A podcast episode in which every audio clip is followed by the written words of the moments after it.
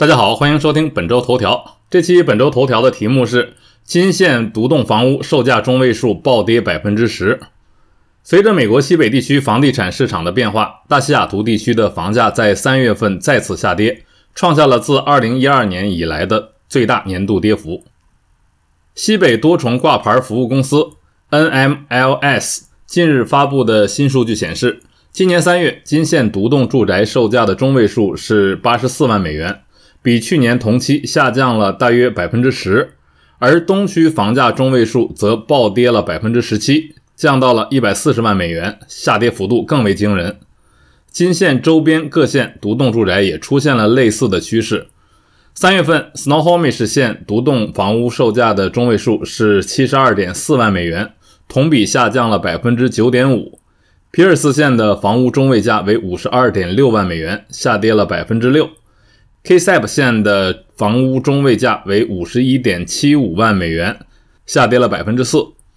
独栋住宅房屋价格普遍下跌，反映了美联储自去年夏天开始加息以来，市场正在发生的变化。加息和经济的不确定性，尽管会使买家面临较少的竞争，但也导致了更多的买家和卖家推迟买房和卖房。与去年同期相比，独栋住宅房屋挂牌与销售数量都有所减少。房地产经纪人、购房者和经济学家表示，经济放缓的影响在西雅图地区房屋市场的不同方面有所不同。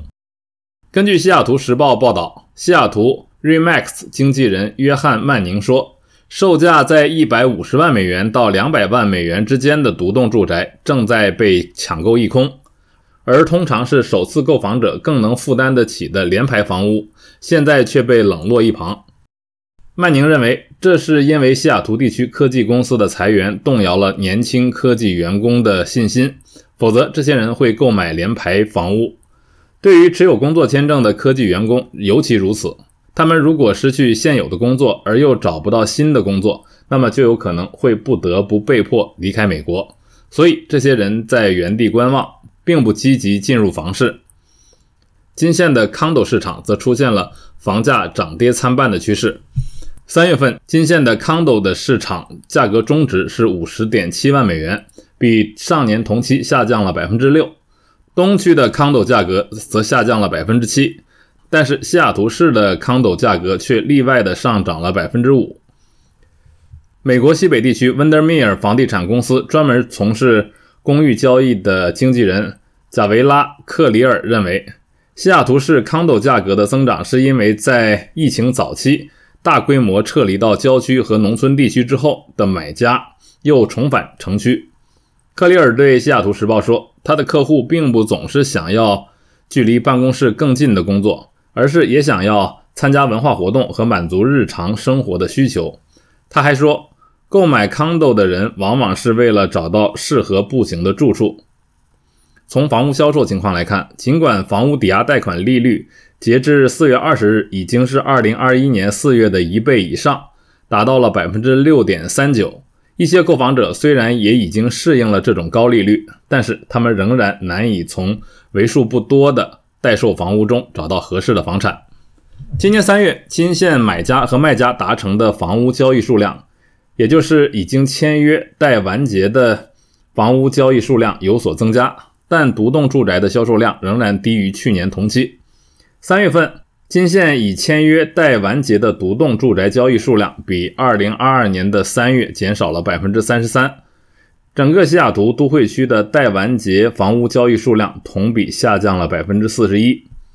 金县新挂牌上市的房源在春季市场上有所增加，不过也是比去年低百分之二十九。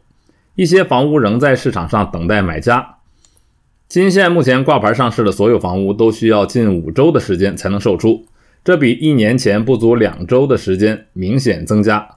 但仍然低于房屋上市服务机构认为的平衡市场上的四到六个月。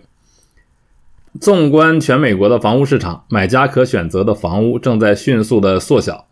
因为许多房主由于不愿意放弃现有的住房在疫情期间已经锁定的低抵押贷款利率，而选择不搬家。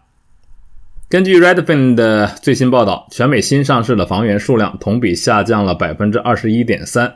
西雅图都会区下降了百分之三十九点八，这使得买家很难找到合适的房子，但也为一些卖家提供了竞争优势。总之，住房需求超过有限的房源，使得美国的一些房屋市场虽然销售量不高，但仍然显得很火爆。与此同时，待售房屋在一些市场上滞留，又使得美国另一些房屋市场较为冷清。不仅如此，低库存还为房屋建筑商创造了填补房源空缺的机会。三月份，全美独栋房屋的建造工程再次增多。好，朋友们，刚才为您播报的是本周头条：金县独栋房屋售价中位数暴跌百分之十。感谢您的收听，我们下期再会。